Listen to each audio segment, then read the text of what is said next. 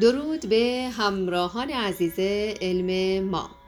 من سمیه کمری یوگی سارا هستم مربی یوگا و کارشناس ارشد مدیریت فرهنگی هنری.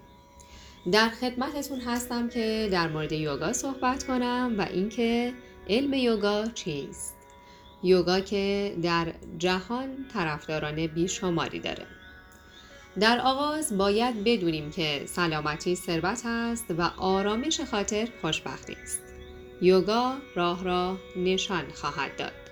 جمله معروفی که معمولا در ابتدای کلاس های یوگا تکرار میشه.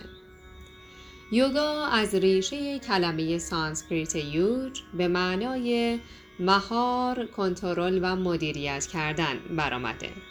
منشأ و مهد یوگا از هند باستان هست. یوگا علم کنترل امواج ذهن و مهار قوای ذهن به منظور تسلطی همه جانبه بر توان بالقوه خود است. در این صورت به این دانش یا روش که همان کنترل قوای بدن و فکر است تاکید میشه. از طرفی دیگر می‌توان یوگا را به معنای نظاره کردن و شاهد بودن در نظر گرفت. نظاره کردن خود و خودشناسی. بدین ترتیب قایت و نهایت این دانش آشکار می گردند.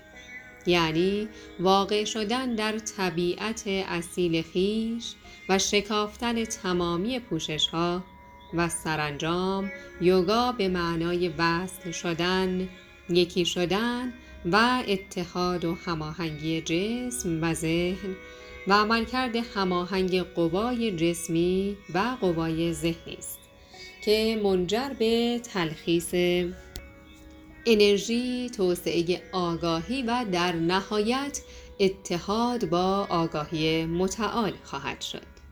زندگی با رسیدن به آگاهی بیشتر و بیشتر است که بالندگی پیدا می‌کنه. یوگا هنری در زندگی است. ابزاری برای حرکت، تنفس، تفکر، گسترش یافتن و منقبض گشتن تکامل و تعادل درون پیچیده چشمانداز همیشه در حال تغییر دنیای اطراف و درون ماست مانند هنرهای دیگر یوگا دانه رضایتمندی زیبایی را پرورش می دهد که موجب تحریک شدن فهم و شفقت می گردد. یوگا میگه باید از دنبال کردن یا تعقیب کردن صحبتها یا کلمات خودداری کنیم و رها کردن و منعکس شدن روی خود را بیاموزیم. زمانی که این کار را انجام دهیم به طور طبیعی جسم و ذهن از میان رفته و طبیعت خود وجودی ظاهر خواهد شد.